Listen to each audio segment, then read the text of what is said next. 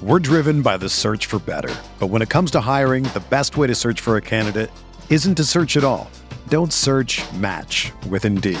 Indeed is your matching and hiring platform with over 350 million global monthly visitors, according to Indeed data, and a matching engine that helps you find quality candidates fast. Ditch the busy work. Use Indeed for scheduling, screening, and messaging so you can connect with candidates faster. Leveraging over 140 million qualifications and preferences every day, Indeed's matching engine is constantly learning from your preferences, so the more you use Indeed, the better it gets. Join more than 3.5 million businesses worldwide that use Indeed to hire great talent fast. And listeners of this show will get a $75 sponsored job credit to get your jobs more visibility at Indeed.com slash BlueWire.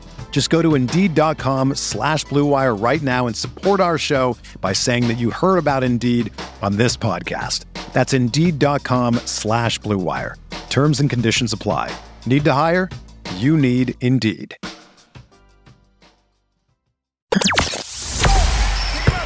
The hottest Knicks tape you'll find online. Knicks all day. We bleed blue and orange. This is Knicks Fan TV, your one-stop shop for the ultimate New York Knicks fan experience. News, rumors, debates, post-game live streams featuring live callers. Let's go Knicks, baby! And now, your host, CP, the NY Fanatic.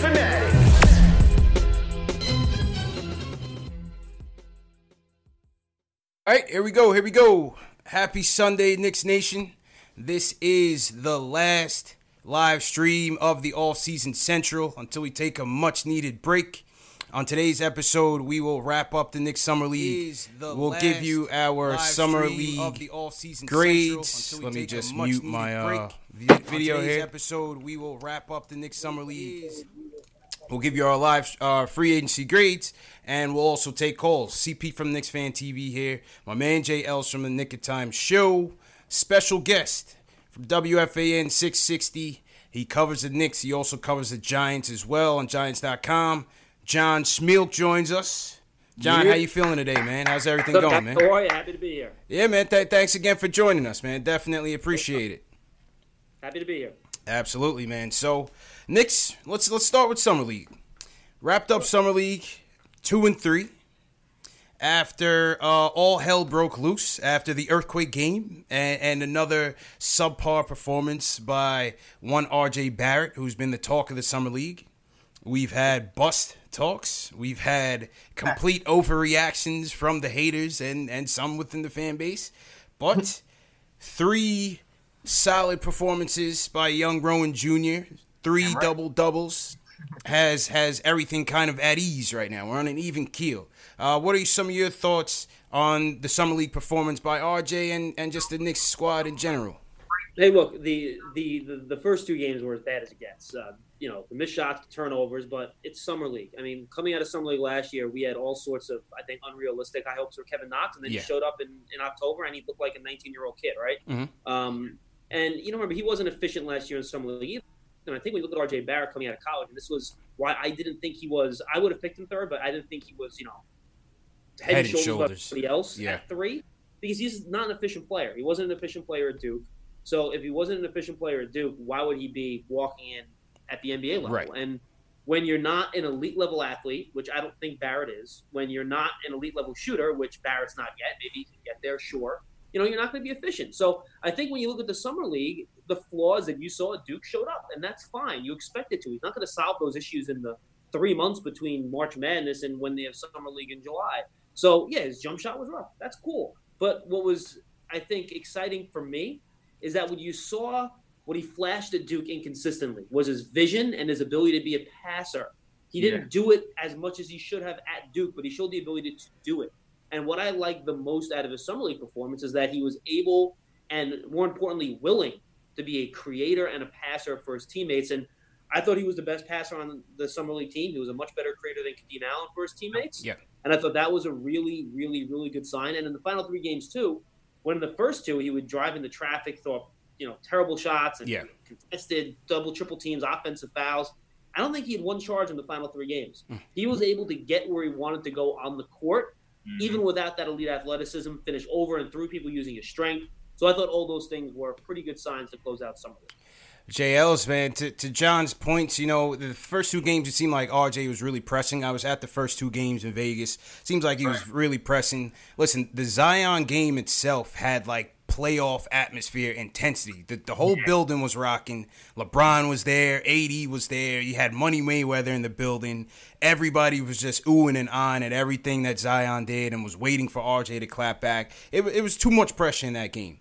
But I, I, think to John's point, the three things that really stuck out to me in the, the last three games were number one, yes, his shot wasn't falling, but he was in straight up attack mode. You know, always yeah. attacking the basket, looking to draw contact. I was very encouraged by that. Uh, what I also liked was that he was on the boards. I mean, in each game, he had he grabbed at least six rebounds, and with his size, you obviously he's only going to get bigger and stronger. So you, you would expect that to continue. And then from a playmaking standpoint, you notice that they, they really went to him as the point guard and, and really, yeah. you know, giving Kadeem Allen a rest. That could be a sign of things to come as we get into training camp and into the season, how they want to evaluate him at the point. What, what do you think about that? Yeah, I mean, of course, but um, I was, I'll say this though, it's gonna be a lot harder to have him run the point when you have a DSJ or Elfrid Payton coming in running the point guard as well. So I'm curious to see how that's gonna go to go. Like, I, I can see him doing some point guard um off of rebounds and pushing the ball and having success that way, like he did in summer league. But um, we'll, we'll, we'll see how that really transpires when next season starts. But to to kind of uh, piggyback off what you guys said, I definitely, definitely, definitely love the passing. Um, I think a lot of people were saying that he couldn't pass within the foul line. I felt like he made some pretty good passes, even. Ninety seconds. So, sorry, um, sorry, go ahead, keep going. Yeah. So I mean, he's, he's grown. It just seems like he's growing so fast. Um, his his beast basketball IQ has grown by leaps and bounds in a few months. I'm, I'm really, really excited to see what that means for us when the season actually. Thank you for using Blog Talk. Yeah, sorry, a little technical difficulties with the switchboard. Um, another thing I liked him and Mitch seem like they they're getting some chemistry going with the, with the lobs and everything. That that's certainly encouraging. Um, John, what what you think about uh, what you think about Mitch's overall play uh, this summer league? I would have liked him to have fouled a little bit less and to be a little bit more disciplined that way. But look, uh, he was blocking shots, he was grabbing rebounds. You know, he's a rim runner. I thought we might see him flash a jump shot. I was looking for the jumper, man. I was wondering if we might see just a, maybe a couple. Look, I don't I don't want to take him out of that rim running role. That's what he's so good at. But you know, stretching the floor is not a bad thing either. And he's apparently working on it. He shot threes in high school, so I thought he might flash that in summer league a little bit. We didn't see it. That's okay. And I think the one last point I want to make on Barrett is just that I think his swing skill is, is going to be a shooting guy. What, what's going to separate him from being a good player, from being a potential all star player, is going to be whether or not he is consistent with his jump shot. And Anybody can become better with his jumper. You got to get your form more consistent. You can already tell that his hand has moved off the top of the ball to the side of the ball. That's something he was kind of working on heading into summer league. So with his work ethic, I think he can do it. But that will be his swing skill. The Knicks have a truly difference-making player in Barrett. It's going to be because he develops a jump shot. Because if he doesn't, he's going to have a pretty limited ceiling. Because you know eventually guys are just going to play off of him, and then nothing's yeah. going to work.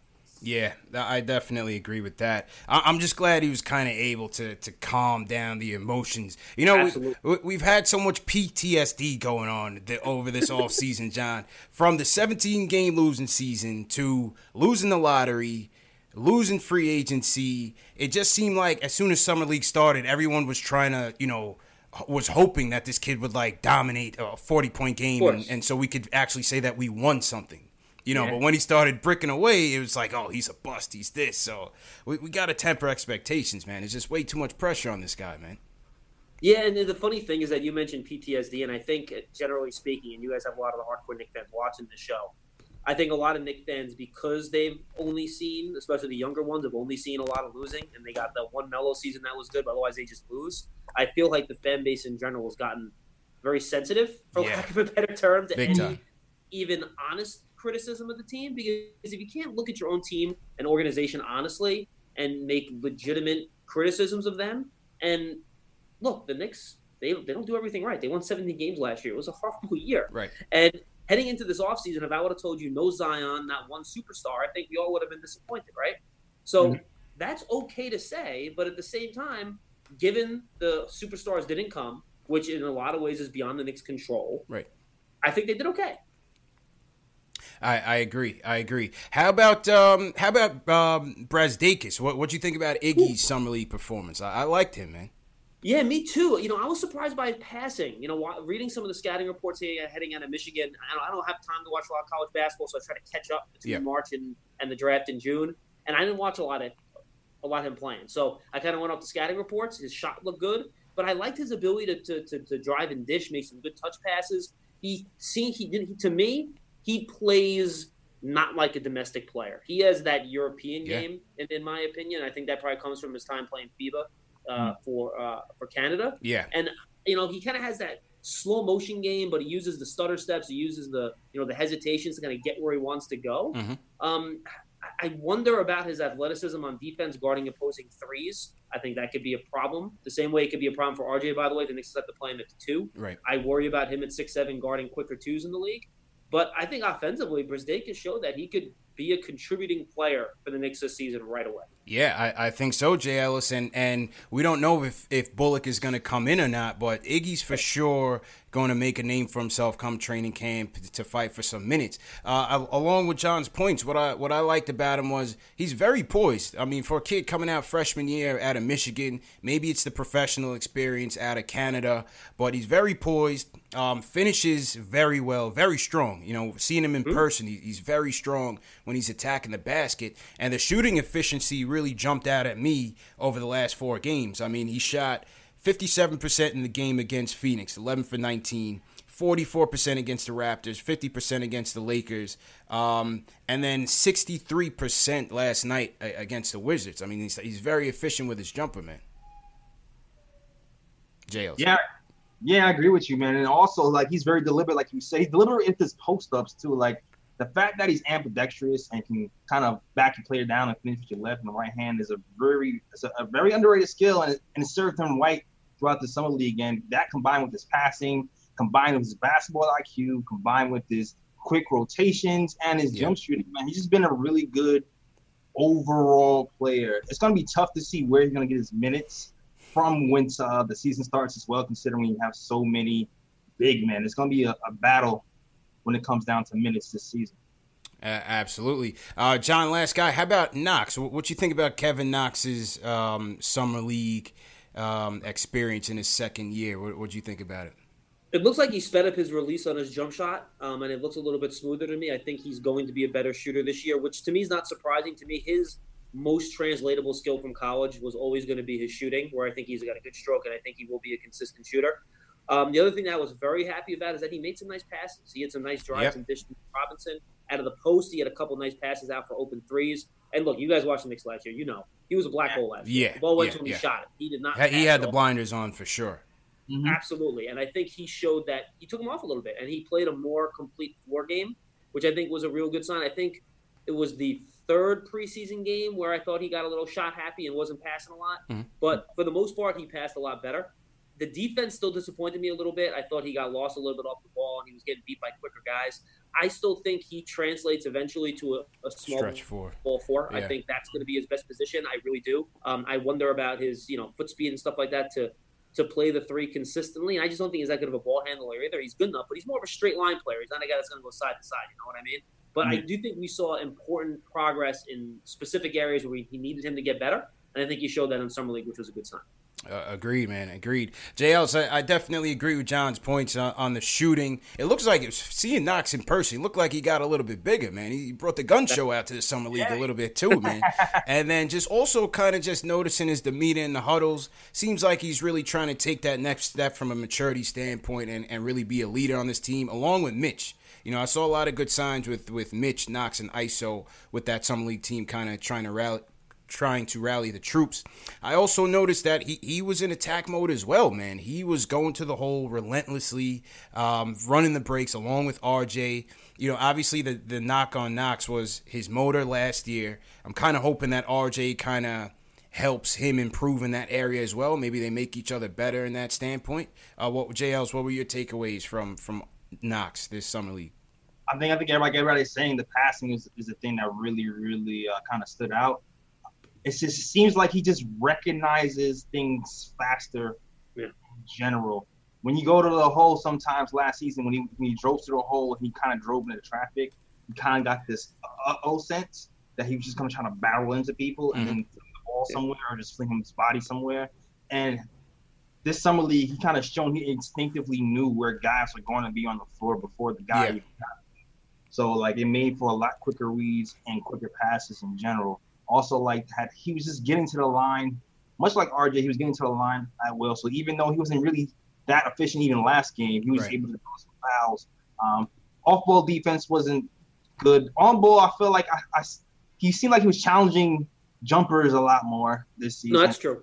Uh, I want to see how that translates to guys in the regular season as well. When it's like NBA ready guys who can shoot faster, and I want to see if that translates. But I've been people have been clamoring for him to play defense. He's so long. You want him to get a steal or a block or something. So seeing him get a, his hands on a few balls this summer league has been a good sign. I'll throw one more thing real quick. Mhm. I thought his finishing at the basket was a lot better, and I didn't mention that before. Last year, I feel like he would get into traffic. He would always jump off two legs with that Yeah. contested floater, and it would be a really tough shot to make. I saw him jumping off one foot a lot more to kind of Mhm. create space and kind of narrow his body to kind of get between defenders a lot more to either draw a foul or finish to your point. And I do think that's something else he has to get better at if he wants to become a more efficient player. If the jumper comes along, which I think it will, if he can finish better around the hoop, he can become a legitimately good NBA player in the league, a good offensive player at least. A- absolutely, man. Absolutely. So, yeah, good summer league. You know, I, I'm glad that these guys wanted to play the whole thing out, you know, and, and get that chemistry together. It seems like they're really taking it serious and, and they're they're ready to get to work. Obviously, they have a summer coming up. They'll, you know, work on some of their weaknesses. I wonder who we'll see playing down at, at Black Ops basketball with Chris Brickley and those guys. But um, yeah, good good good summer league all the while. All right, let's let's switch it over to free agency. So, John, obviously, uh, we we know what free agency brought. You know, the, the the hype and the drama, the the letdown to the Nets. You know, it, it was. I don't I don't know how you could be a fan of any other team, man, because no other team goes through these type of emotions than, than a Knicks fan. But at, at the end of the day, I think the the management set out for a plan. They said if if Plan A didn't work, they were going for Plan B. And I, I thought by and large, I thought they executed the plan. They they got their veterans. They had to spend the ninety percent of the cap. Um, they got guys that can get that can slot in. One player that they got who I think still has a bit of promise is Julius Randle. Yeah, You know, so so they signed him to the extra year deal, the third the three year deal. But for the rest of the guys, I thought, you know, signing these guys to to two year deals were basically one year guaranteed. Um, kept the, the cap flexible, but also brought in guys that can help us, help the young guys, and, and help us win now. Well, how did you see the the off season um, in terms of free agency? Yeah, I agree, and I think you're right. The plan A, and I think it's okay to say this plan A was a failure. Yeah. And if you know if someone tries to come and convince you that oh you know you know they wanted to build slowly, they weren't you know all in on Kevin Durant and Kyrie Irving. No, they were. nonsense. they absolutely were. Mhm. And you know I don't know if it was late spin or whatever it was that you know James Dolan was you know hesitant about giving Durant a, a you know long term contract. Let me tell you something. Steve Mills and Scott Perry would have given him that long term contract Uh-huh. in a second. I promise you that. Um, so that's number one. Number two, uh, yes, I, I think they did a good job. The one thing I, I would level a little bit of criticism on is that, and you kind of mentioned, you both of you guys mentioned it before when you talked about the roster. They literally have too many guys on the roster that need to play. I mean, right now you probably have four, 13 or 14 guys on this roster that legitimately think they deserve 20 minutes a game. Yeah. Well, that's not possible. It's it's not going to happen. So I think if instead of using one of those spots on a player, if they could have absorbed uh, Mo Harkless or something like that Yeah. to, to to pick up a pick, I think that would have been important because moving forward now, the most important thing for the Knicks is to figure out a way to get a star player. You can't succeed in the NBA without star, right? Right. You hope RJ Barrett can become one. Otherwise, you got to do it by a trade, which Mm-hmm. the only way you can do it is if you have enough assets to do it. And if your team's ready to absorb a player like that, which the Knicks weren't this year. That's Right. why they weren't in on Anthony Davis. Yeah. Or you got to sign one in for agency. And in order to do that, a you got that flexibility, which they still have. You have to be good enough, like the Nets were this year, to attract that player. And the other third way you get it is by drafting them. So Yeah. you want to maximize your opportunities to obtain that star player, however you get them. Right. And you do that by acquiring draft picks. Yep. Whether that draft pick is eventually used in a trade to acquire a player, or that draft pick is used to draft a player, whatever the case might be. Which is why I thought they should have used at least some of that space to acquire another draft pick or two down the road, just because I think there's diminishing returns. I mean, I like Taj Gibson, but he's making ten million a year. He's going to play what, twelve minutes? Wayne Yeah. Ellington's going to play what, twelve minutes, and he's making eight million a year. That's great. They're good players. They'll help the team. I agree, but I think you get more out of the draft pick asset than you'll get out of those guys playing ten to twelve minutes a game. That, that's true. J, I mean, JL. I would have liked to have gotten the, the Harkless deal. Um, number one for the for the asset. Number two because he's a good defender. You know, I like Lo- Mo Harkless. Um, local guy. Went to St. John's. Obviously, we always wanted him in a, in a Knick uniform. I thought that would have been a good move. How do you see the, the roster construction right now, JLs? Do you, a, a lot of people are saying that it's it's almost too much depth. But how, how do you see it? it's gonna be tricky, man. Like I don't like I can you can foresee another Enes Kanter situation coming around like uh December, just like last year when it's when it's like uh, I'm not getting playing time. What about me? What am I doing wrong, coach? And it's just like you got 30 other dudes need playing time too, and we gotta do something about it. And then at that time, you just kind of hope that you'll be able to um move somebody cat for for some like an asset or something like that. Yeah. But um, the thing is too is like when people aren't playing, their their um their value isn't as high either. So it's gonna be tricky. It's, it's gonna be a, a tricky balancing act. I do like the depth, though. I do like the Morris signing. Um, the Bullock stuff, Bullock and Wayne Ellington, maybe we could you know not sign those guys because of Dotson and Trier, and you know With the, Like, I I mean, feel with like- the way Iggy's playing, I, I might just tell Bullock, you know what, never mind. You know what I mean? Because I, I just don't know, like, how much value are you going to get out of him? Yeah, the plantar fasciitis, like Kurt Thomas, not Kurt Thomas, Lance Thomas had plantar fasciitis for years with the Knicks, and he was always in and out of the lineup. So I can't imagine Reggie Bullock being here with plantar fasciitis and seeing him getting consistent good minutes without being injured. So I don't even know if it's even worth kind of bringing him on right now. You know what I mean? Yeah. As good as he seems, he could be good if he's healthy.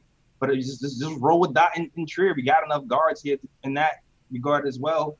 I feel like um those guys can actually be pretty good. Those are actually some of the guys I was actually confident in coming into the season that can contribute. You know what I mean? So, Yeah. So, so John, I know re- from reading your article, you gave them a C on free agency. Are you sticking by? You're sticking by it.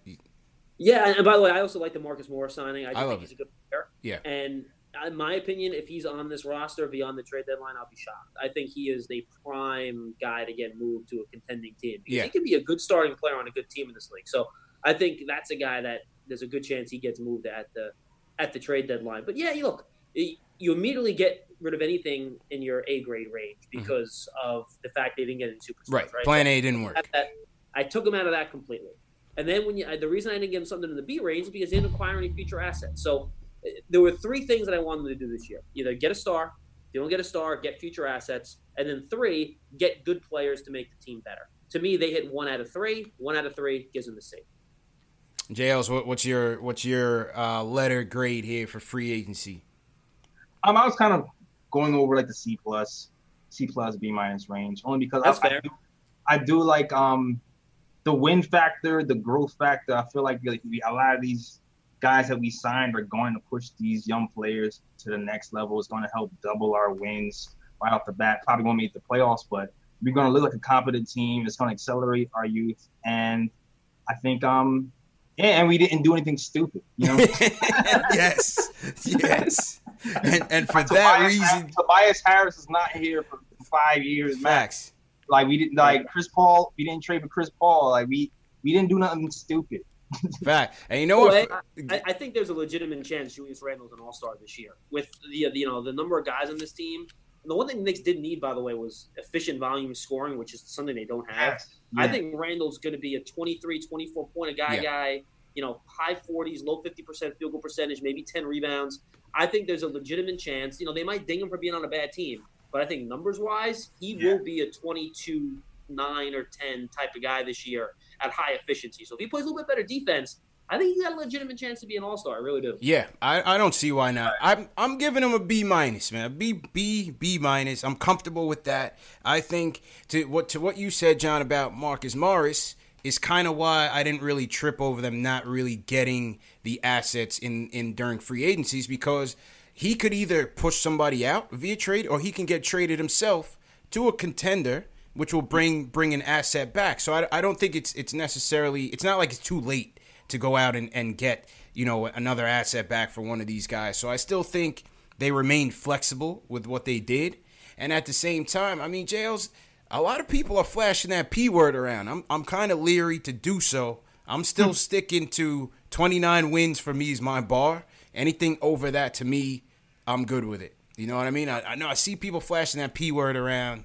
I I wouldn't go so far, but I still uh, I still like the moves that they made. It, it really depends on the young guys, man. Like yeah, I feel like a I feel like a guard has to show out and improve for that to happen. Like, DSJ, man, been been yes. saying it all this time. It's it's all yes. DSJ, man. Yeah, DSJ. Even if don't sleep on Payton either, Mister. Well, yeah.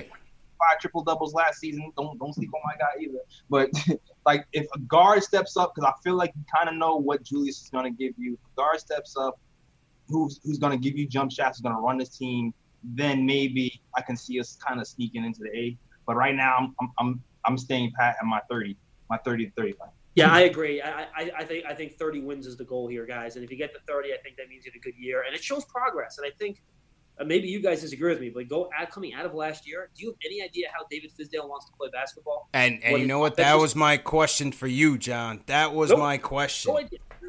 No idea, and we still don't. And I think he needs, you know, as bad as the Nets have been up until this year, at least you saw what they were trying to do. You yeah. got it, right? You knew what they were trying to get to.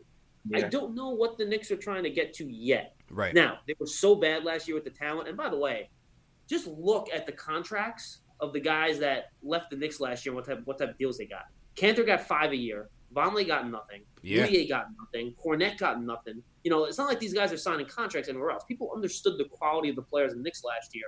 They were not high. So look, you try to get to 30, and if you do better than that, great. And the good thing about it now is that 30 to 32 or 33 wins is not purgatory anymore because the way you have the new draft lottery odds, there's a chance you're moving up. Hey, that that could be number one pick territory, man. that could be number one pick territory, man. You know, but but JL's John John's right on Fizz, and that's why I put Fizz in, in today's cover, is because it's on Fizz now, man, to really make this thing work. And we don't we still don't know who this guy is as a coach. He's only done one and a half years at Memphis. This past season we don't know if it was a tank, if it was a half a tank, or the players just weren't that good. But you know, the constant rotation, the lineup changes, the questionable sometimes, you know, um, um, game-ending strategies in, in crunch time. We we just don't know what he is, and and then on top of that, you know, Fizz was supposed to be the guy who was supposed to court all these free agents right? Uh, Fizz was supposed to be labeled a guy that you know has respect around the league, has respect around the top players, and we didn't even get a meeting with those guys. So it kind, it kind of seemed like everything last year ran counter to what we were trying to accomplish. But but JS, what's what's your takes on that? I was I was going to say, I mean, 17 wins doesn't get you that many meetings, but but I also I also say this like. You're right. We don't know what Fizz is going to do. Um, you're hoping that because there's an increase veteran presence that he'll be able to implement more complicated offensive and defensive systems. Because his, his whole thing was, I'm trying to build these guys one skill at a time, and I don't want to over overbury them with all this information. Yeah. So if that's true, and we have all these veterans here now who, who actually know what they're doing, who's been around the NBA, who knows schemes offensively and defensively, then maybe this season can actually take a step forward in implementing an actual system. And there were a couple of things last year at Fizdale that really got on my nerves. Emmanuel Mudiay was one. I yeah, mean, was, yeah. wasted time. Wasted waste time. A complete waste of time, and we saw it. Yep. He left. So why? And look, I know Ntilikina was hurt at the end of the year, and that's fine, and they couldn't play him. I get it. And I don't know what Frank's going to be. I would not even be shocked if he was on the roster come you know the the first game of the year, given all the depth they have. But right. it was just it was it was a waste of time. And I also think that he did a poor job disciplining bad play by certain players. And I think, you know, when guys took bad shots, they didn't get taken out of games. And yeah. I think it's very important as he tries to develop these young guys, especially a guy like RJ Barrett at Duke, who look, his shot selection at Duke wasn't great. He forced a lot of shots. And right.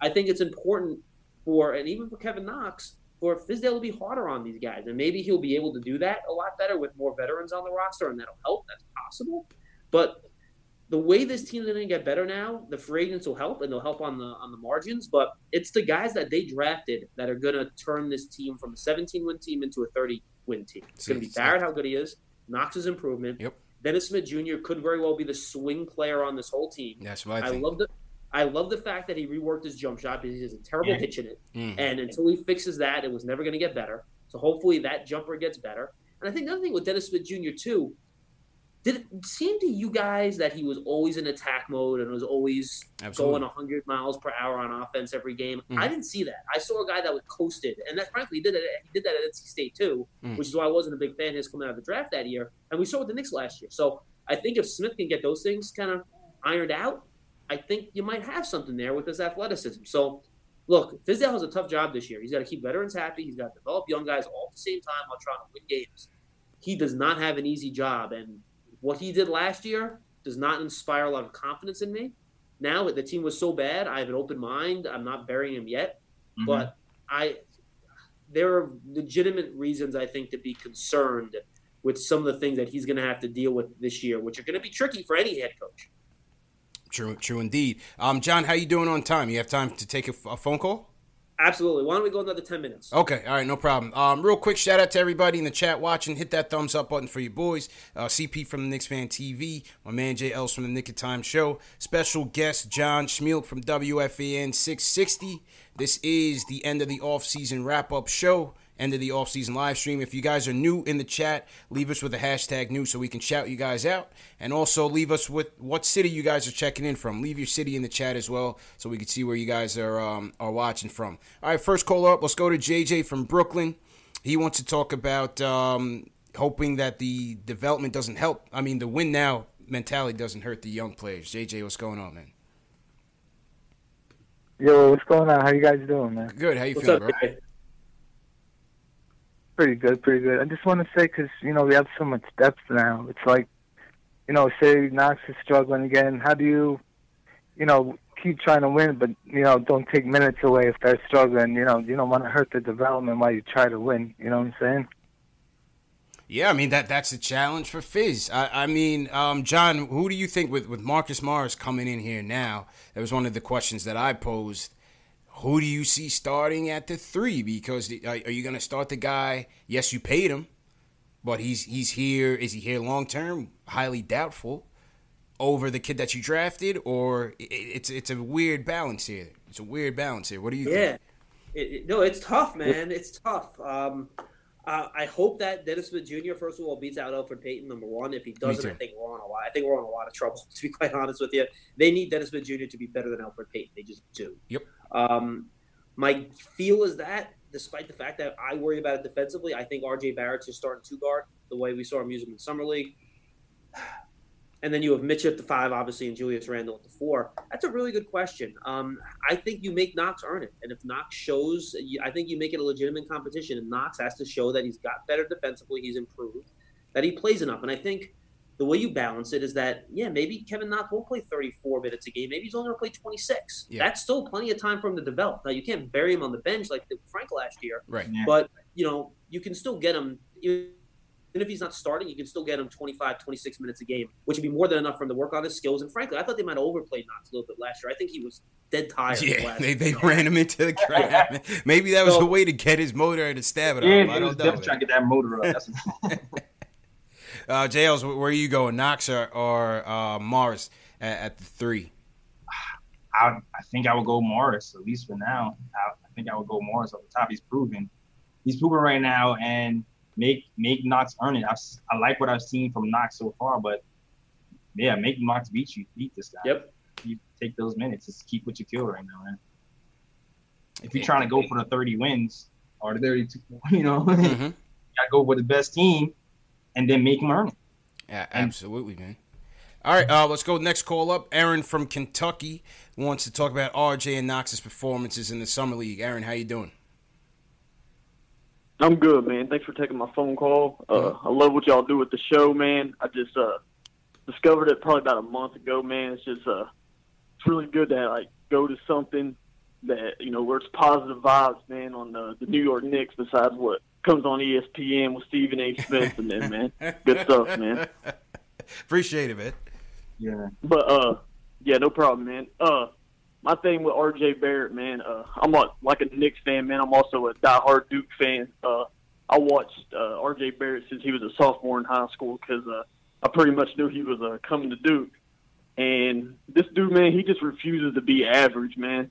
Like his work ethic, just like Zion's, man. Those two together, bro, they would just they they worked hard, man. And uh, I don't know if you ever watched the uh, game where he lit up the USA team uh, for like almost 50 when he was playing for Canada.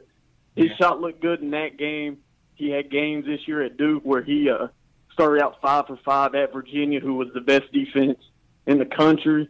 I mean, his, his shot can be there at times, but I do see where like, you know, where he does need to work on it. I just think that like with his work ethic and stuff like that, man, he's going to refuse to be just average, man. He's going to be great in the NBA, and I think it's good because I think that's going to rub off on players like Kevin Knox, who kind of needs that push sometimes. That's man, what I think. Like at Kentucky and what he done last year, he kind of if he if he struggled, me kind of fades to the corner and stuff Mm-hmm. sometimes, man. But I did like what I've seen out of the summer league with uh, Kevin Knox being more aggressive. I think that's just uh, R.J. Barrett rubbing off on him with with stuff like that. Okay, appreciate the call, man. Good, good points, and and you know, like like John said, it's it's gonna hitch on RJ's shot. You know, hi- hi- his ability to be, uh, uh, uh, and even free throws as well, man. Because in, in college, he only shot sixty-seven percent from the stripe. So even if he's gonna be, you know, aggressive and get into the line, he's, he's got to get better at that as well. What do you What do you guys think, John? What do you think? Yeah, absolutely. And look, and look, the, the the free throw shooter is one of the things I look at to Yeah. determine whether or not a guy is a, is a good shooter or not. Because I think if you have that consistent form at the line, you can translate it. And I think Dennis Smith, his free throw Mhm. percentage is not Mhm. great, and I think that reflects on his ability to hit jump shots consistently. You know, Knox last year, his free throw thing. percentage was disappointing, but I think we saw it got better at the end of the year. Yeah. So I'm not so worried about that. But yeah, look, Barrett, look, he has to get more consistent with his shooting form. If he does that, he's going to be a really good player. If he doesn't, he's going to be an okay player, and we'll see Yep. where it goes. JL, is that what's your takes on it? I mean, it's it's pretty much the same, man. Like he just has to get in the gym and get those reps up. I'm not sure if it's going to happen this season. I'm hoping he's No, it won't. It won't happen Yeah. this year. Or like you saw how these this summer league people were kind of trying to they they needed a scouting report. They was leaving him open. They were trying to force him right, but he Mhm. kind of find ways to kind of attack closeouts correctly and even finish with his right hand. So he so he found ways to do things even though like people kind of game plan against him. So you hoping that can carry over and eventually like the, the shot falls. Yep, true, true indeed, man. All right, let's go to uh, let's go to North Carolina. Boogie's up. He wants to give his uh, feedback on the last game of the summer league. Boogie, how you doing, man? Yo, what's going on, fellas? How y'all doing on this Sunday, man? Good, man. How you doing, bro? Hey, hey, yo, I'm really, really like liking and loving the direction where the team is at, man. Especially where they close, man. But honestly, to myself, man, the way I was looking at things and just trying to put together a roster, we need to have a top two bench in the East. And I'm really liking Payton, and I'm really liking RJ, and I'm really liking Knox, and I'm really liking Morris, and I'm really liking Randle as a five.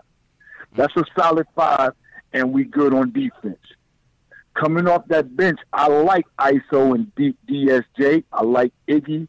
The dude that we just got from um from Washington, he played with Washington. I, I can't think of his name. He's slipping my mind. And Mitch. I like that five that just come in and just raise a whole bunch of havoc, man. Yeah. That I can't I can't really hear y'all. Y'all low on y'all. Sorry, Port, Portis. Portis. Port. That, that's it. Yeah. I like that ten right there. See, some of them guys, he see, um, fans don't have to do a whole lot of figuring. Some of them guys is getting paid to be there to show leadership. They're not getting paid to really get on that court, and they also get paid. You know what I'm saying to keep our money our money straight. So I don't look for all of us, you know, to be getting a whole lot of run. You know what I'm saying? Yeah. And I think he's just gonna go with a solid ten unless we get down to something towards a playoff run. Then he'll really, really figure out what he really, really has. But I believe Payton, like I said once before, eight million dollars is a lot of money for him to just be coming off that bench. And Morris is not coming off that bench with 15. But RJ and Knox, I like them at the two and three, and you got to put Randle in there. The rest of them guys, man, they gonna come in and run, play hard D, and you know what I'm saying, get the crowd involved and all Yeah. that. I look for them to raise havoc, man. Okay. But I really like the direction we going with the Knicks. I'm loving it, man. All right, pre- appreciate the call, Boogie man. Um, I, I agree with some of his points in in that I don't see Gibson and Ellington needing a lot of minutes, especially Gibson. I, I feel like Gibson is really going to fill that DeAndre Jordan role to really be there for Mitch, help these young guys be more professional. You know, help them prepare. You know, obviously, obviously, he didn't he didn't have a terrible year last year, but he, obviously he's he's not who he once was in the Chicago days. But um, somebody's gonna have to slide out. I don't see Mitch sliding out of the, that that top five. I, I mean, John, it, it damn near seems like they're they're gearing up for Mitch to be the, the franchise center, man. They they just said the other day that he was untouchable in the, in the AD trade. So I, I don't see. Mitch sliding out that top five. We, we need to start with his defense. Yeah, I mean, he's got defensive player of the year type of potential. And, uh, you know, Rudy Gobert is the elite shot blocking, rim protecting center in the league, and he's fantastic. But, you know, Mitch is a lot more mobile than him. You know, the one thing that Gobert has issues with in the playoffs when they play teams like the Rockets, right? He can't switch. So they Mhm. run the high screen. He switches on Harden and, and, and Harden toasts him. Well, Mhm. Mitchell Robinson can actually guard guards on switches Yeah. up top. So I think his defensive potential is darn near unlimited. But I think let me ask you guys this question because I've been thinking about this and I don't have a good answer for it. Maybe you guys do. Mhm. You figure what? They're going to be an 11 man rotation consistently? You figure something like that? Yeah, I would say so. Yeah. So, what three or four guys do you think are going to be out of the rotation and not playing? Man, Go ahead, Jails. Who, who do you think, Jails? I don't know, man. Like, you think Taj off the jump. You think Ellington off the jump. I think Frank. I think you got to put Frank I think in Frank's out. Oh yeah, oh yeah, Frank. Frank, you don't know, like Frank. And maybe even Dotson, man. Dotson, my guy. I'm not sure if Dotson can crack that rope because ISO is going to play. I don't see ISO not playing. Yeah, I don't see him not playing. I, I think your guards are going to be DSJ, Payton, ISO. You're going to have Barrett, um, uh, ISO. You know, he can run the two as well. and it, and I and I and it makes me weird because you know you know I always scream free dot. I love Dotson, man. Yeah. I love Dotson. I, I feel like Dotson fits better with fits better with the teams, but people have more have higher ceilings. So then it like it kind of messes messes with his values. Like how you gonna play a guy who fits better but not have the, the highest ceiling? So it kind of messes him up. Well, the other thing too, I I want to bring up, and I think a lot of the guys you mentioned that won't play. I think they're also some of the best defenders on the team. Yeah, I exactly. that's something I had that's something else I had a problem with Fizdale last year too. He- you know, he complained about how the team didn't play defense, and then he didn't play any of his good defense. Right, right, right. Time and time again. So you know, Bobby Portis, as much as he can score, he's a he's terrible defensively. Yeah. He's he's Yeah. legitimately bad. Julius Randle's not very good defensively. We know Barrett and Knox are probably going to struggle defensively Yeah. early on in their careers, right? Wayne Ellington's not a defender. You know, Dennis Smith Jr. is okay. Is he great? No. So are we going to get back to not caring about defense again? That's And why it- it's it's it's it's just it's really hard. I It mean, tough. It's really really hard for Fizzo this year. It's not going to be easy for him. And that's why I even think because I feel like Fizdale likes defensive defensive centers. So every time I think about lineups, I'm like, yo, Taj Gibson's not gonna play, and then I think, wait, we don't have a defensive center outside Right. of the pitch. Like it's like a real drop off. It's like, okay, well then do you play what Taj Portis? Like how does this work? Like the I don't know, man. It's, Yeah. The team is, is built very weird. Like I, I keep saying this. I've been saying this all summer. Like the team is built weird, man. There's a lot of potential here, but people have to actually get better for in certain areas for this to really make sense. Yeah, I mean, I, I think you're gonna have to go to Taj in those nights when you're going up against, you know, Gobert and you know Hassan Whiteside or somebody like that. He's probably next to Mitch. He's he's probably the next tallest big on the team and and the best defender on the team. And we just don't know yet. Like I was saying with Mitch, I, I don't think you want to just throw him in there for a 45 minute a night, you know, 82 game load.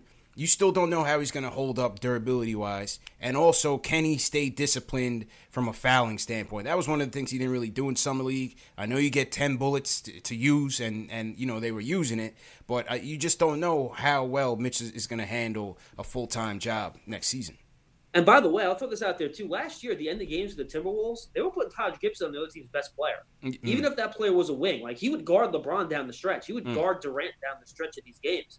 So he is a legitimately really, really good defensive player. And I think as a team defender too, teaching these young guys how to rotate, how to help, Right. and how to instinctually do the right things. Right. I think having him on the floor to do that Yeah. is a lot more valuable than having him on the bench telling them in practice how to do it. If they see him do it on the floor, Yeah. I think that's a much bigger impact than him just telling them in practice. Yeah. Uh, apparently, we had a guy named Joakim Noah. That was a guy that we we wanted to slot into that role, but apparently New York was too lit for him. JLs, he couldn't handle. it. He, he took off and ran into the jungles and and bleached his hair blonde and you know for some spiritual awakening or something. I don't know, man. Yeah, is he signed yet? Uh, Nah, nah, good good riddance, man. Good riddance, man. but but John, I figure you got to run, man. But so if, Um, you know what? If you, if you want to go another five minutes, I can do it. Okay, cool, cool, All right, cool. cool. All right, so we got John for another five minutes. Next up, let's go to uh, Moses from New York. He wants to talk about the Knicks' overall team and the summer league performances. Moses, how you feeling, bro? I'm doing fine, thank you. How y'all doing? Good, good. What's going on? All right, well, let me tell you something. Let me start from scratch. You want to know why New York stink for many years? Mm-hmm. Want to know what's the main reason why? Why? New Yorkers don't have patience to build a team.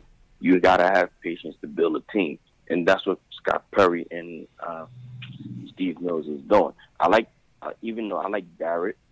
Well, I, we just got him, so I would say give him some time. And we, I like Knox development. I like, I, um, to me, I would say go with the youth movement because no matter how many times you try to get big stars, they always end up failing. You know what I'm saying? Yeah. So, um, your opinion, yeah. So, your opinion, what, what's your opinion about, uh, about what's his name, about Den- Dennis Smith Jr. Do you think that with him and the rest, the rest of the guys on the roster, I would say, do you think? To me, I feel like I'll be shocked if they actually make it to the playoff and the sixth seed. I'll be shocked. Thanks for taking my call. All right, appreciate appreciate the call, Moses. John, I'll, I'll let you kick that off. Yeah, I mean, they're not getting the sixth seed. Um, they're just not, which is fine. Um, I think Dennis Smith Jr., like I said, is a is a swing player for the team, and you know, just to his larger point, I think Knick fans are willing to be patient, and I think that's kind of been a bad rap for all New York sports fans over the course of the years. That oh, they need to win now, they're not willing to rebuild and be patient, all that stuff. I think it's nonsense. I think it's always been nonsense. And that being said, you can't just you know keep drafting in the top ten and expect oh well you'll you'll find the star it'll happen. I mean, you can go through the teams, guys. There have been teams that have been drafting the top 10 for a decade, and the best player they've gotten is a borderline all star Yeah. out of the deal. So it's hard. So It's tough. while no, you don't go for the quick fix right away, but literally on average, there's three or four truly difference making players in each NBA draft. There's 60 guys picked, three or four are true difference makers. That's it. Yeah. So while it's you know cool to say quick fix and all this stuff, that's great. It's not quick fix. You're guaranteeing your result. If you're signing a star in free agency, you know what you're getting. You know, if you're drafting a guy, I don't care where you drafted him, you don't know what you're getting. You know, these guys, Yeah. the way they go from college to the pro, you don't know. But if you go out and you sign a free agent, is it a quick fix? You want to call it that? Fine. I don't care. You know, the guy's a really good NBA player. And I think, you know, I said it before, that's what the Knicks now have to focus on going forward. Maximize their opportunities to find difference makers, whether it's the draft or elsewise. That's how they, that's how they have to do it. Yeah, and, and that was a good article that, that you had wrote. I, I was reading that one last night as well. It's, it's it's a crapshoot, man. It's a very tough thing. But at the end of the day, as you said, we, we have to continue to build on these assets, acquire these assets, and and hopefully develop some of these talents. Yeah, they may not be the superstar that we need, but they may be the guys like you know. I hate to bring the Nets up, but the the guys like some of the Nets have that were able to get them up to that forty win mark into Yeah, the Dinwiddie. playoffs. Right, the Dinwiddies, the Joe Harrises of the world, right? Oh, that, Or you can even look at the Raptors too. well, the Raptors as well, the Raptors as well, so that when these superstars do come, they can make a complete team and eventually compete for something real. Yeah, because at the end of the day, like here's the thing: at the, end, at the end of the day, if we do draft well and we keep cap flexibility, we have cheap, talented guys. I feel sustaining winning would be easier. You know what I mean? We'd be able to 100%. long more long term than just pulling all our money in all big name free agents. So like we just have I guess that's what the, I feel that's what the Knicks are trying to kind of do right now. Just show that we can win. Show that that we do have a system hopefully. That come on to this uh, and, and develop these guys. so it's like, okay, we know what Knicks aren't as bad. They do have a plan. They do have young guys with promise. See, it works with these of guys. So now if we take out uh, Morris and add an all star there, then maybe some noise can be had. Zach Lowe used the term proof of concept. And that's what the Nets had. They had proof of concept. Mhm. They showed that they could develop guys, they could draft well, and they could take a team with no high draft picks and no stars and turn it into a playoff team. The Knicks have to show they can do that. So star players are willing to put their trust in the organization. I mean, listen, the guy didn't even take a meeting with the Nets, JLs. he basically announced on Instagram, and the Nets was like, oh, we got this guy. The guy didn't even need a meeting to make his decision. I mean, remember, he said he, he told Chris Haynes, I'm talking about KD, he told Chris Haynes, I can't be recruited. There's no pitch, there's no nothing that you can do. So he's he was watching from afar all these moves that were being made. Obviously, yeah, he wanted to play with Kyrie, but the, the Nets just made the most sense that fit his goals, and we just weren't ready yet. And that was the reality of the situation. Just get ready. and be, be ready in 2021. That's your next shot. You have two years to get ready. Be ready and be a destination. That's all they can do. Can, Yeah, man. Can only hope, man. Um, John, how you doing? One more, or you, you got to cut? I can do one more call. All right, here we go. My man Ari from Manhattan's up. He wants to talk about RJ Fizz and the potential starting lineup. Ari, how are you doing, bro? Hey, what's up, guys? How are you? Good. How you doing? All right. I'm good. I'm good. Um, I had to take a little break from the phone lines after my last call. It was pretty. Uh, I got it pretty bad after that one. But um, John, good. John, Ari, Ari had a meltdown Um, for free agency, man. We had to talk Yeah, him off the sorry, ledge. Ari. It, It, was, it was a rough I, one. I, I feel for you, bro. Yeah, yeah, it happened. Um, I wanted to talk about, um, you know, first of all, I agree with everything that John is saying with regards to David Fizdale. I've been saying this for such a long time already that he had no, he held no one accountable for anything, whether they would take bad shots or any, or if they didn't play defense or anything like that. You know, he gave Kevin Knox the starting job like right off the bat. Um, I think this year we should learn from our mistakes from last year. And the, I feel like the two biggest mistakes that our front office made is that they they mismanaged expectations and they didn't. The culture was more built towards like coddling young guys as opposed to earning your spot, which is why I kind of think that um, everyone besides Mitch, who already earned it, and Julius Randle, one through three, I think you got to go to training camp and have all the spots open, and whoever earns it through training camp should take the spot. Um, that's just what I personally think. And I also think that RJ Barrett, if it was me, I wouldn't start RJ Barrett because, you know, again, you want to manage the expectations. And I, I kind of feel like it was good that he, he had two really poor showings in Summer League because now everyone thinks he thought he was a bust and his expectations, he like lowered his expectations himself. But I feel like for him, it's better for him to go against the second unit guys, um, earn his spot, like um, you know, like anyone else in any other employment. You know, whatever job you have, you have to earn your spot. You don't just get it. And um, I think that's the way that you build a culture by earning your spot, um, creating a competition, and um, the best man wins. And if you, if you if you can't get the starting job, you don't have the minutes. You got to level up and get better.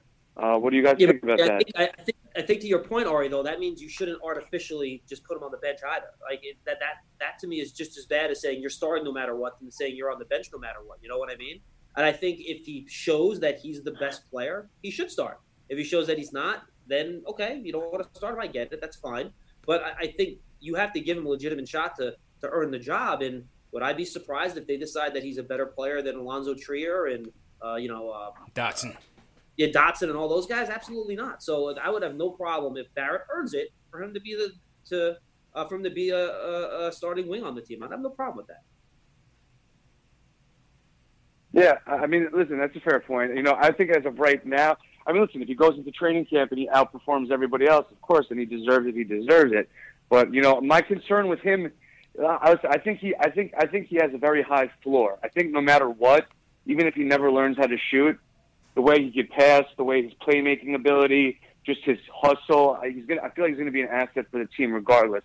But I'm a little concerned about his his ceiling to the to the extent that he's not quick enough to like t- uh, take it to the rim like Russell Westbrook or Derrick Rose or John Wall or basically anybody else who can't shoot. But he also can't shoot lights out. So he's stuck in the spot where it's like it's going to be hard for him to get to the rim against like you know playoff teams and like NBA real quality NBA starters. But he doesn't have a jump shot that he could rely on. So I feel like for him, if he really wants to, you know, he's gonna have a hard. I feel like he's gonna have a hard time like being the go-to scorer on a team unless he really learns how to shoot. Because I just don't. I don't think he has the explosiveness that a lot of the other guys who can't shoot have. Well, yeah, I mean, he has to shoot and he has ahead, to John. defend. Those, those, those, those are the two things he has to do: shoot and defend. And if he can figure out those two things, he'll be good. Uh, to me, his low outcome when he got drafted, I thought was an Evan Turner type. Like if he never learns how to shoot, but he can still kind of pass a little bit, be that kind of point forward. I thought that that to me is his lowest floor outcome as an Evan Turner type of player. I think he's going to be a lot better than that. But I think body type, athleticism, you know, pass first type of guy, not doesn't not, not a great shooter. You know, that to me is his floor. I think he's going to be a lot better than that because what the call said before, I think he's a hard worker. He'll get a shot better.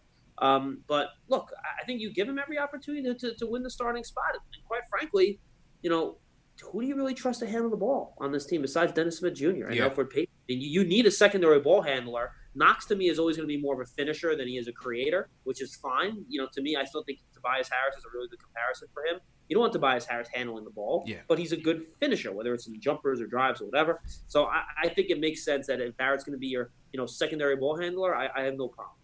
Uh, JL, this, this, I said this on another show. I said you need uh, uh, help moving the ball, and I think I don't see RJ having trouble getting that starting spot. I, I just don't see it. I, number one, I think ISO's better suited off the bench, and number two, Dotson, he, he's not a creator. I, I like his his on ball defense. I like his three point shooting efficiency, but other than that, I see him as well as a bench player. But with RJ, you need assistance moving that ball especially with DSJ out there, with Randle, if if Knox is starting as well, Mitch as well, you you need help getting that that ball movement going. And and as we've seen, they want extra looks at RJ as a playmaker with the ball in his hands. So, well, we'll see what happens. I mean, in terms of the jump shot, he, he's just getting started. We got to give this guy some time getting the gym. It's going to take years. It's going to take years a while. to get where- Oh yeah. Yeah, but but also I think with his size, yeah, he might not have the athleticism, but we'll see if if he can find ways to be more crafty, use his body, use his size to get in the paint and and you know be be crafty and drawing that. And by the way, to that point, we we saw him flash that Euro step in summer league. Right. Too, man, he had a couple of those. It nice real one. Nice. Yeah, he had a nice one.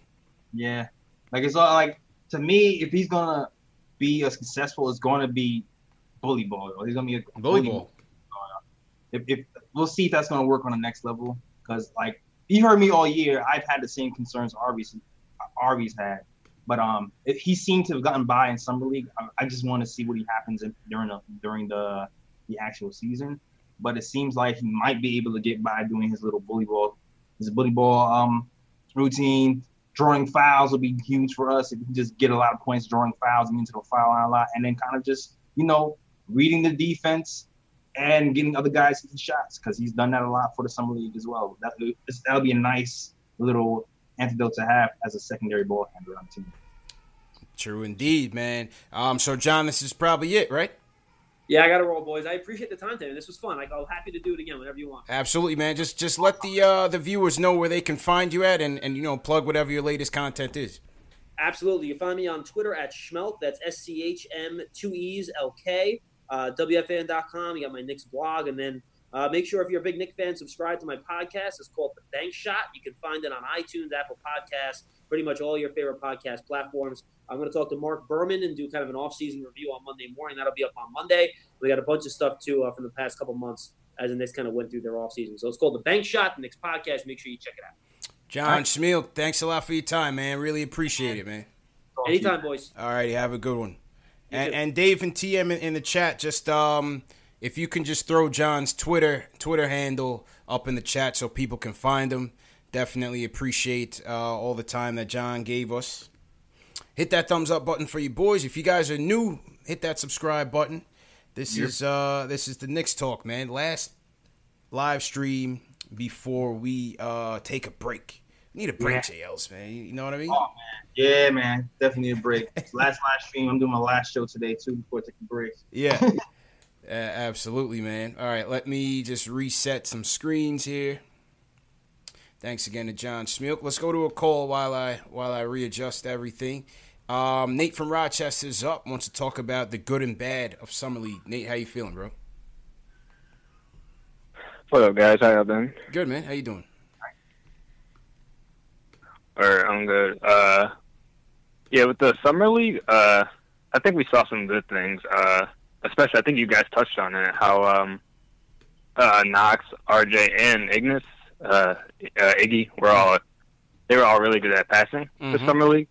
And I think that's something that we should really take note of because I remember I was listening to the uh, Knicks Film School podcast, and he noted um, one of the guests he had, uh, Jonathan Macri, uh, how we were like the lowest passing team in the league, and it kind of like translated like how like how bad our offense was. Yep. So just to see like those guys like progressing, especially RJ, how he was feeding Mitch because I like that. like yep. besides uh, Trier, nobody was really like passing the Mitch down low when you had a mismatch, and it kind of kind of got to me. So just seeing RJ do that like consistently was really good to see. I was really happy to see that from him. yeah, um, yep, I agree with you, man. Then uh, what else? And then uh, some of the bad Knox. Knox was good this summer league, but what I want, and especially I like to see his passing mm-hmm. improve. But his defense, I really didn't like. He started to like gamble on some steals. I don't know if you guys saw this, but he was kind of like. It looked like he was trying more, but he was going for some bad steals, and he kind of got burned by them. I don't know if you guys noticed that, but it's something I kind of saw. And I kind of hope he doesn't pick up that habit. Yeah, I noticed it a But, few times um, in, in, in watching him when I was out there. I definitely noticed it a little bit. I mean, we all know in the defensive end is, is where his most his biggest challenge is going to come, right? Because it's like, how is he going to keep up with some of the faster wings? And um, he's he's definitely bulking up. So obviously, it, is he preparing for that uh, small ball four role, which may open up for him um, some point, you know, down down the road. Yeah, and then um, I guess I, I never thought Knox was going to be like a good defender, like, Mm-hmm.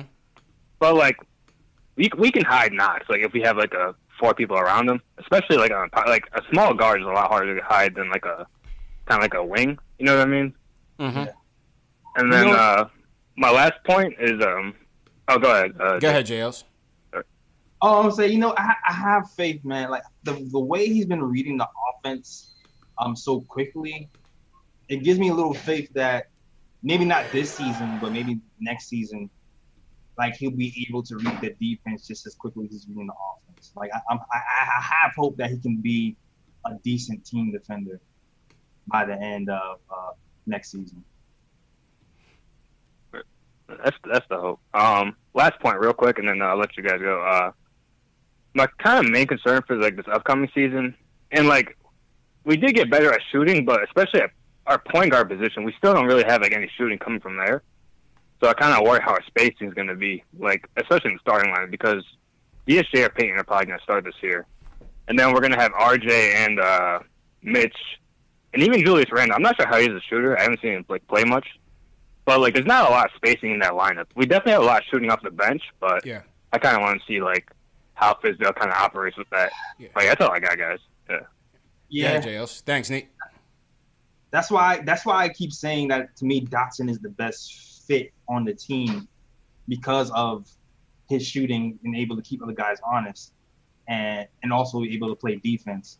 But the other guys have a better all around ceiling and skill set. So it's, it's hard. The team doesn't really fit perfectly uh, as of now. Now Dennis just Jr. can actually shoot some jumpers next to RJ, and that solves a lot of problems off the bat. You know what I mean? so, but it's it's, it's gonna be rough. We, we just gotta hope. We gotta hope that somebody got better at something in the offseason. Yeah. No, I, I agree, man. It's definitely like I said. I'm I'm having high hopes for DSJ. You know, we have no other choice, man. We we don't have the the bona fide point guard that we need on on this team. And DSJ, he's a lottery pick. He's coming into his third season. I hope that they can really help him maximize on his potential. You know what I mean? Absolutely, man. Shout out to everybody watching once again. We got uh, about 400 people watching, so salute to everybody. CP from Knicks Fan TV, my man Ells from the Nick of Time Show. All right, let's take um, a couple more calls and then we'll wrap up. Um, Val from Jersey's up next. Wants to talk about Kevin Knox's progression in the summer league. Val, how you doing, bro? Yeah, for you. I have a quick question. Mm-hmm. Now that you see how our assets look and RJ Barrett look, do you guys feel much better not drafting overweight Zion? Oh well, that's still left to be seen. You know, Zion hasn't really shown. It's still too early. Like you know, we haven't really seen him. We haven't seen him since since last Friday in that in that uh, little showcase game. He, he banged knees with somebody. They are now saying that he's been out of shape. Uh, so it's hard to tell. We, we just don't know what, what Zion is going to be yet. So very early, very early. So if you could roll the dice right now, go back to draft night, and have the number one pick, would you take RJ or Zion? In all honesty, after seeing what RJ is capable of and what Zion's projected to be, allegedly, Yeah. I'm still taking Zion number you one. you would Yeah. take RJ?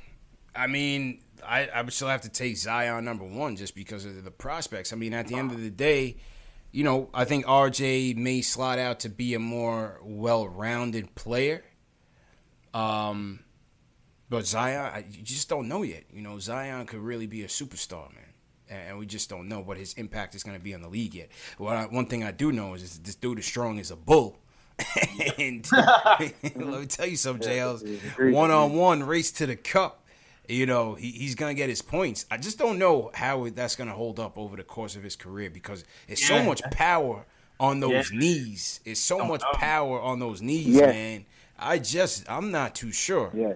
I'm not Yeah. too sure, bro. You gotta drop weight. You gotta drop. Yeah. All right, Val. Th- thanks for the call, man. Thank you so much, guys. Oh, always appreciate it, Val. Always appreciate it. All right, let's go to um, two more calls. Let's go to Matt from Charlotte. He wants to talk about the uh, potential starting five. And he says he, he wanted to trade for, for Westbrook. This is Matthew Willard from the chat, right? Yeah, what's up, man? What's up, CP? How you doing, bro? Hello. Yep, loud Yeah. and clear. Hey, I, I know I hit, I I hit you up on the Instagram and asked you about that too. So I, I just gonna I'm gonna harp on it for a little bit and then get off it because obviously it's over with. Mhm. You, ain't, you ain't gonna do it now. But I just thought they should. I thought they should have did their due diligence because I mean, if you think about it, right now we got a log jam at the point guard and everything. But I mean, I'm 44. I want some relevancy. I know you got to be patient and everything, but man, I mean, what are we doing? So to me, I know you always talk about the wins, 29. So, hey, I'm cool with tanking again. We might as well tank. If you don't want to hit tank, so we might as well win. If we're trying to win, why not? They didn't even, even look into that because obviously the AD trade would have got fleet, but that they could have traded like maybe DSJ and just you know one, you know at least you like you said, draw a line in the sand. Say, hey man, we'll give you DSJ and some other backup guys. It was more of a salary dump. They didn't even Yeah, into but that. see, see Matthew J. Ellis, man, he's he's he's coming up with the two K trade. You can't do that, Matthew, man. You can't do that, bro. Go ahead, J. Ellis, man. First, first and foremost, there's something called salary cap, right? Right. my man, my man Westbrook, he makes 44 million, like around 40 million dollars in the next what four years or so. Like that's gonna destroy us, man. And you consider, you, you, you have to consider that he was on OKC with Paul George, and he still couldn't get out the first round. Mhm. So now you're gonna trade half our assets to bring him here, and think he's gonna get it done on the East. Like I'm not for that. I'm for you know what? Maybe we got something in DSJ. You can be maybe not at Westbrook level, but something pretty damn good and won't cost us forty four million dollars a year. Matthew, man, relevancy means nothing. This is this is this is why we never made it anywhere. Matthew is is striving for relevancy. This is why we dumped everybody from Melo. This is why we got stat with no insurance on those knees. This is why we, we mortgaged everything for Stephon Marbury. It's trying to stay relevant, trying to keep the, the marquee names in here, Jay Ellis, and, and sell tickets and all that. That's not and you know you know what's so funny too, Jay Ellis, is that I'm even I even heard Uh, these established media members talking about, oh yeah, the Knicks should have done that to, to, to stay relevant. They needed a big name.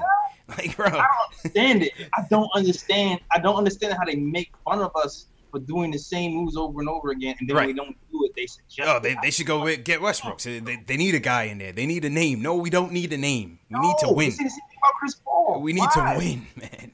Like, What is? listen, man, there are no more boneheaded trades to be made, people. There's no more Melo trade to be made. We didn't trade for AD, thank God. We didn't trade for Westbrook, thank God. We're not trading for Bradley Beal. I you know I don't know who the next disgruntled guy is gonna be. My man Dame Dollars, who I always love, he just got his bag, so he's not going nowhere. Yeah. We got to stop chasing, man. We got to look from within. Matthew, I know you want some wins, but this is the road. This is the road. It's not a guaranteed road, but this is the path to to our success. It's through building from within. Let's create our own stars. Why are we chasing everybody else's disgruntled, halfway beaten down stars? Yeah, man. It's just not. It's just not time. It's not time for the. It's not our stars. time, man. It's not our Not time. We gotta be patient, JLs. There might be a time when you know when we're hitting that forty win mark or so that, and we have a bunch of access. Right, right. Something Then you can sacrifice somebody to, to bring somebody else in because the team is strong, because the, the foundation is still strong. We, we still have to build that foundation, people. So stay patient. JLs, let's, let's play a game of fill in the blank, man. All right. So we- we're switching up the Q and A's to include fill in the blanks, and and I pose these questions to uh, my channel, and here's some of the responses. We picked out our three favorite questions. let's play fill in the blank, and people in the chat, uh, please play along. So the first one.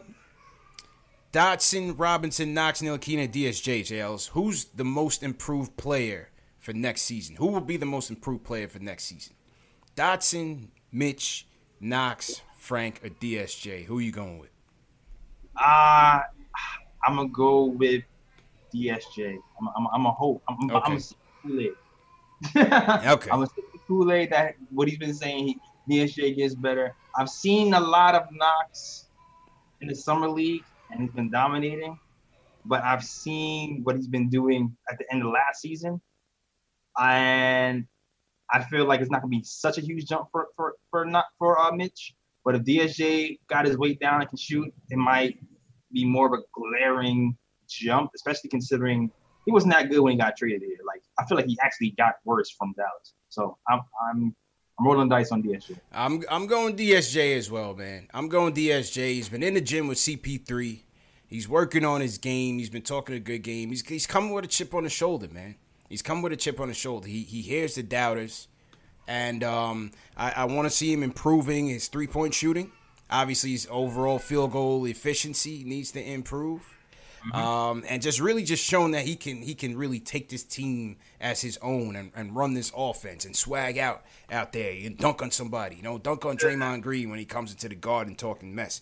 You, you know what I mean? I feel like he, the mentals is there. He just got to put it all together, man.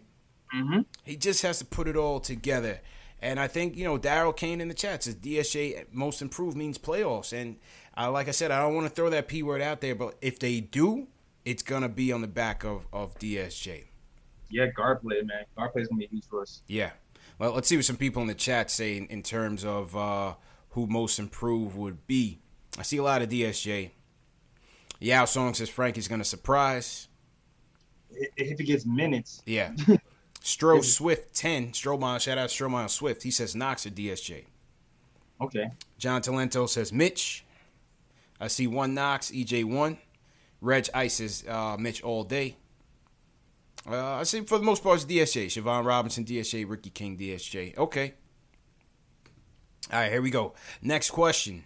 We got to this one a little bit earlier, but Anthony Calamari, interesting last name, says the starting lineup will be.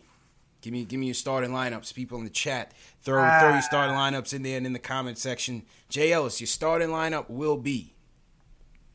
It's reluctantly DSJ, RJ, Morris, Randle, Mitch. Like the shooting, man, the shooting scares the crap out of me. The defense. I like what I've seen from RJ the um towards the last three games. Off ball defense needs to be a lot better.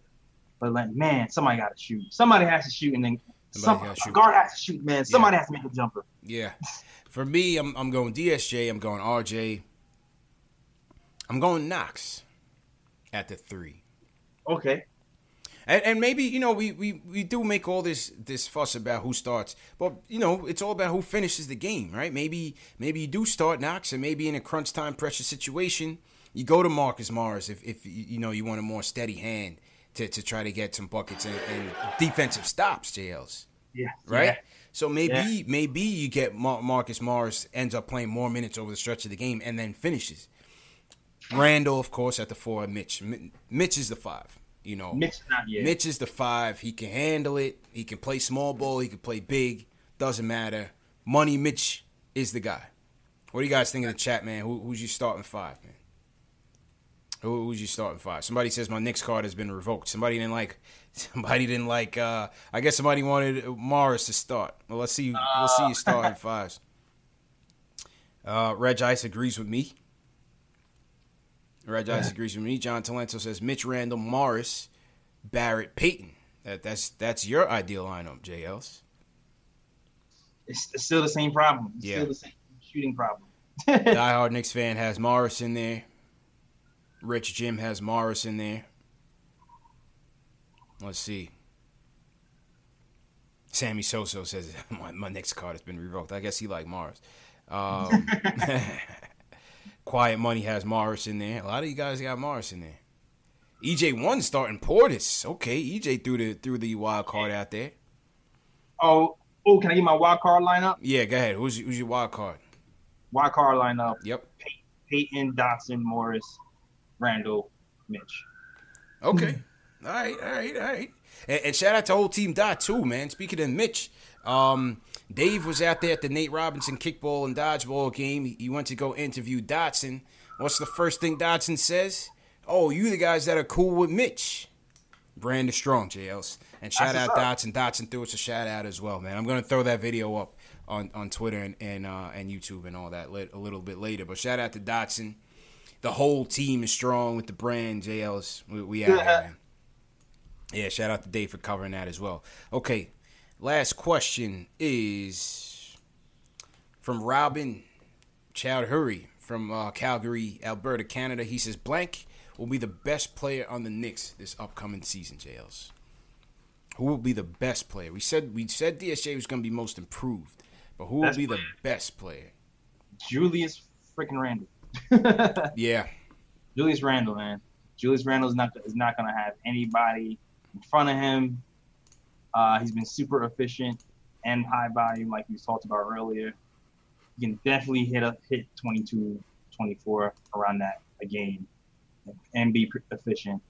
It's just the defense, man. It all has to do with the defense this season, and hopefully, Coach Fizdale can coach him on a defensive end. I agree. I think Randle will be the best. I think the offense is going to run through him. He, he's to be the he's to be our go-to guy. If if Mitch would have shown me some more uh, from the offensive side of things, I think it could be Mitch. It just all depends on how active the, the guards get him. You know what I mean? How involved the guards get him. Obviously, on the defensive end, Mitch will be our guy. But from a scoring standpoint, he's not going to be able to, to match what Randle's going to give us. I think Randle's going to easily give us, you know, 20 and 7 type type games on a, on a constant basis. So I think Julius Randle will be our will be our best player, man. What do you guys think in the chat? Who's who's going to be the best player on the Knicks this season? Mike Powell says 24 and 11 for Julius. 24 and 11. Hmm. Big big things, big things. That's big things like one. Mhm, 11, mhm. 11, okay. Greg says, I think if Mitch starts shooting, it's over. Okay. Yeah, he got to shoot. Yep. You got to take one shot, Yeah. man. Simmer Singh agrees. It's Randle. Willie B says Knox.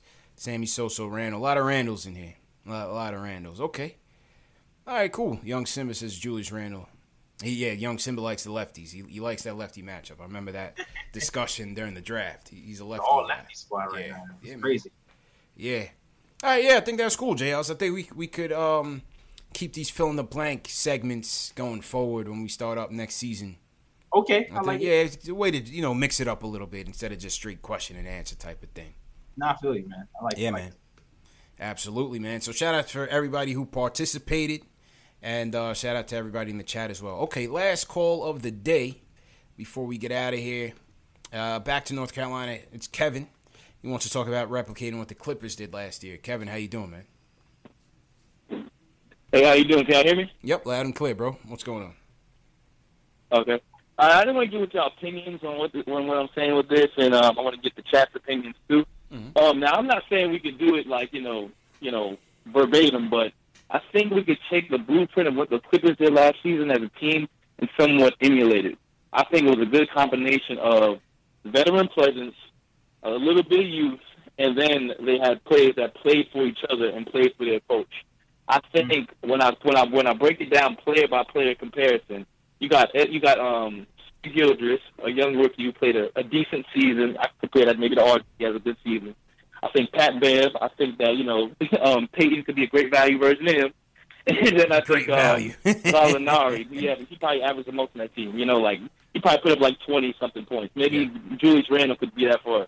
And then you get a, a mix of veterans, a hard nosed playing players like Marcus Morris. I think maybe we can, um, you know, maybe not playoffs, but maybe like fight for that eight seed. What y'all think about that? I think we should be able to fight for eight, man. I'm just let's let's take a quick look, man. And appreciate the call, Kev. It's kind of staticky on your end, so I'm gonna mute your line, but um, I'll, I'll keep you on just to take a, a listen. Let me pull up the um the East real quick, JLs, if you don't mind. Let's let's pull this up here. Um, okay, so we had. Let me just make this a little bit bigger for those of you who need glasses. All right, here we go. So we had Milwaukee. You figure Milwaukee and I think the Sixers are going to take the East, but you figure Milwaukee and the Sixers are Yeah. going to um, vie for one and two, right? Yeah. Um, Toronto, I think they'll slide probably to let's say six, seven range, right? They're still the champs. You got to respect them. Siakam gonna be a good player. They got Anunoby coming back. I think they'll still be scrappy. Uh, I still think they'll play as a solid team and still defend fairly well, even though they they're missing um, um, Kawhi Leonard. Yeah, they won a fair amount of games without him. Right. I think they were like 15 and five without him. Right.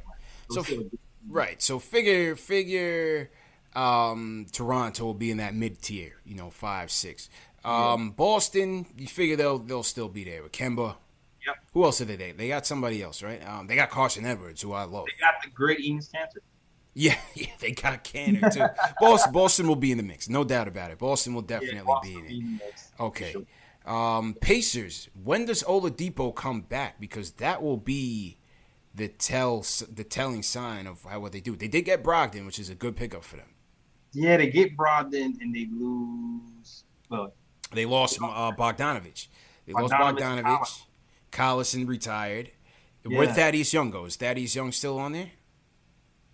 I don't know. Yeah, I mean he's he's like whatever anyway. But like you know, I think that all depends on Oladipo. If Oladipo comes back healthy, I think the Right. Pacers will be in there. If not, I think they'll be vying for eight. Nets. Nets obviously you got to give them the respect coming off last year. We'll we'll slot them in at the same six seven ish. You know what I mean? Right. Orlando Magic. They made the seventh seed last year. They could go either way. You know, I don't I don't think they were anything too crazy that like they're definitely returning. You know what I mean? Yeah, like who did they? They just re-signed their players. Did they lose anybody? I'm, I'm not sure. I got to tell you, I'm not too sure. And then Detroit, they got D Rose. Um, who else Hmm. did they get? I think yeah, obviously Detroit should be back in there. Detroit should be back in there. Charlotte definitely not. They're going to be one of the worst teams. Miami will, will obviously slide in there. The Heat, the Heat will be up in there with Jimmy Butler. That's right. So, I mean, somebody else is bumping out. and somebody else is bumping out. I think we should be able to at least hover around 9 10, man. Yeah, I think we're going to be in the mix around nine. 10. You know what I mean? I think we should be at least able to hover around 9 10, maybe flirt with 8 at some point. Wizards, forget about it. They're trash. Bulls, no. Hawks, I don't think so. I don't think so. They could surprise. I The like Hawks how- are a little sleeper because of. Yeah. Um, I like how they finished the year, and I like how they drafted. I like how they drafted. You don't know how fast they're going to gel. Yeah, I like how they finished the year, and I like how they drafted another year of Trae Young with Collins. We'll see what DeAndre Hunter brings. The Hawks, the Hawks could be scary.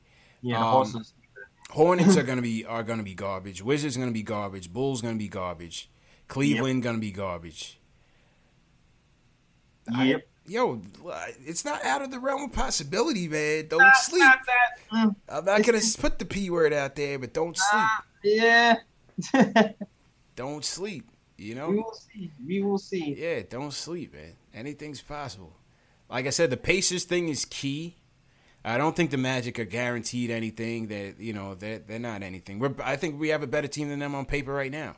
Honestly, Yeah, they just have that experience, and I don't know their sense of kind of like the kind of uh, play to play to the top. Yeah. Natty says we're over. We're underrating the Bulls a little bit. Think so? I don't. I don't see it. Who, who, do, they, who they got? Zach LaVine. oh, marketing like Zach LaVine.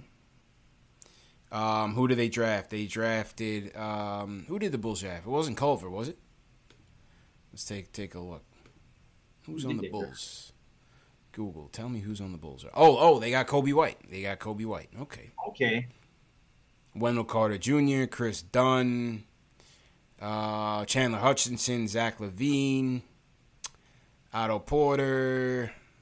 Yep. Oh, they got Thaddeus is on the Bulls. Thaddeus is on the Bulls. Yeah. Okay. Yeah, Thaddeus is on the Bulls. Yeah. Eh, whatever, man. Nah, I, don't, nah. I don't. Nah, whatever. Man. I'm not seeing it. I'm not Yeah. seeing it. I'm not seeing it. So that just a little, just a little peek into the window of possibility. You know what I mean? We'll, we'll do some more content on that. Um, yeah, I'm 10 9. Yeah. We're in the mix 10 9. a- absolutely, man. 10 9. I'm going to stop there. I'm going to tell. I'm Yeah, stop around there. We'll just, we'll just stop there. You know what I mean? Yeah, Just take a, take a little peek, take a little peek in the window, and then and then you know, dip off a little bit. That that's it, man. Keep our head down, do the work, see what happens. Yeah, a- absolutely, bro. But um, AJLs, man, it was a good year. Yeah, man. It was it was a good year, man. We had a solid full. This was our first full season, right? We we kicked it off from the open practice. And, and went straight through. No, from the draft. Remember, we were at, at the draft last year. Word had to draft my trash ass reception. Yeah, yeah, yeah. No, we had the draft and then open practice. Uh, it was a good year, man. We had some great guests, man. We had we had Begley, we Word. had Mark Berman, we had John Schmeelk who just joined us from 660, Moke Hamilton. Mo, Mo, yeah, stepped it up. We we had um, um Tommy Beer. Tommy Beer was a great show, man. Tommy was dope. I Tommy was a very good show. We had we had some scouts. We had Spencer Pearlman, scouts. We had um I had Brian Orringer on for Scout and RJ. Aye, we aye. had um shout out my guys Knicks Film School, Macri JB. Always. Um, um, posting and toasting. Uh, Alex Wolf would fill in for you on Sundays. We had Schwinny on. Mm-hmm. Yeah, we, we, we had a good one, man. We moved Yeah. the needle. We moved the needle a little bit. Yeah, man, we had some big moments. Yeah. KP trade. And Mount Monster moments. The KP trade. Obviously, everything with the lottery, the lottery party. Yeah. Covered by ESPN. The lottery party was on covered by ESPN. They weren't even at the Knicks official lottery party. They were at our party. That's nuts. Crazy. the lottery, the draft, um, free agency. Summer League was crazy too. I hope I hope to see all you guys in Summer League. JLs, make sure you book your stuff from tonight. Book it for next year. Yeah, man. Next year was, was, was booked like Nate Robinson. Yeah, Summer League. We're gonna turn Summer League into like the biggest Knicks fan convention. They're gonna be tired of us in Vegas, man. They they're not gonna understand. They're gonna think the Knicks are moving in Vegas. How deep we're gonna be next year. I hope I hope you guys all come, man. Um, yeah, it was big, man. We, we did a lot of big stuff. CK2K, Terry and Trey. Yeah, man. Uh, it was big, man. We had a, we had a good run. It was definitely a good run. Definitely salute to everybody who's watched, who share these videos. Who Who's hit the most memorable up. caller? Somebody's asking. Oh man, most memorable caller, man. I don't know, man. That's a lot of calls, man. Yeah, it was a lot of calls, man. I know my favorite my favorite caller intro.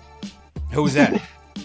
oh, of course, of course. Ron Cleveland, Ron Cleveland, no doubt about it. Yeah, Ron, Ron Cleveland, no doubt about it, man. Um, Ari had some good calls, definitely. I think Ari had some some great calls.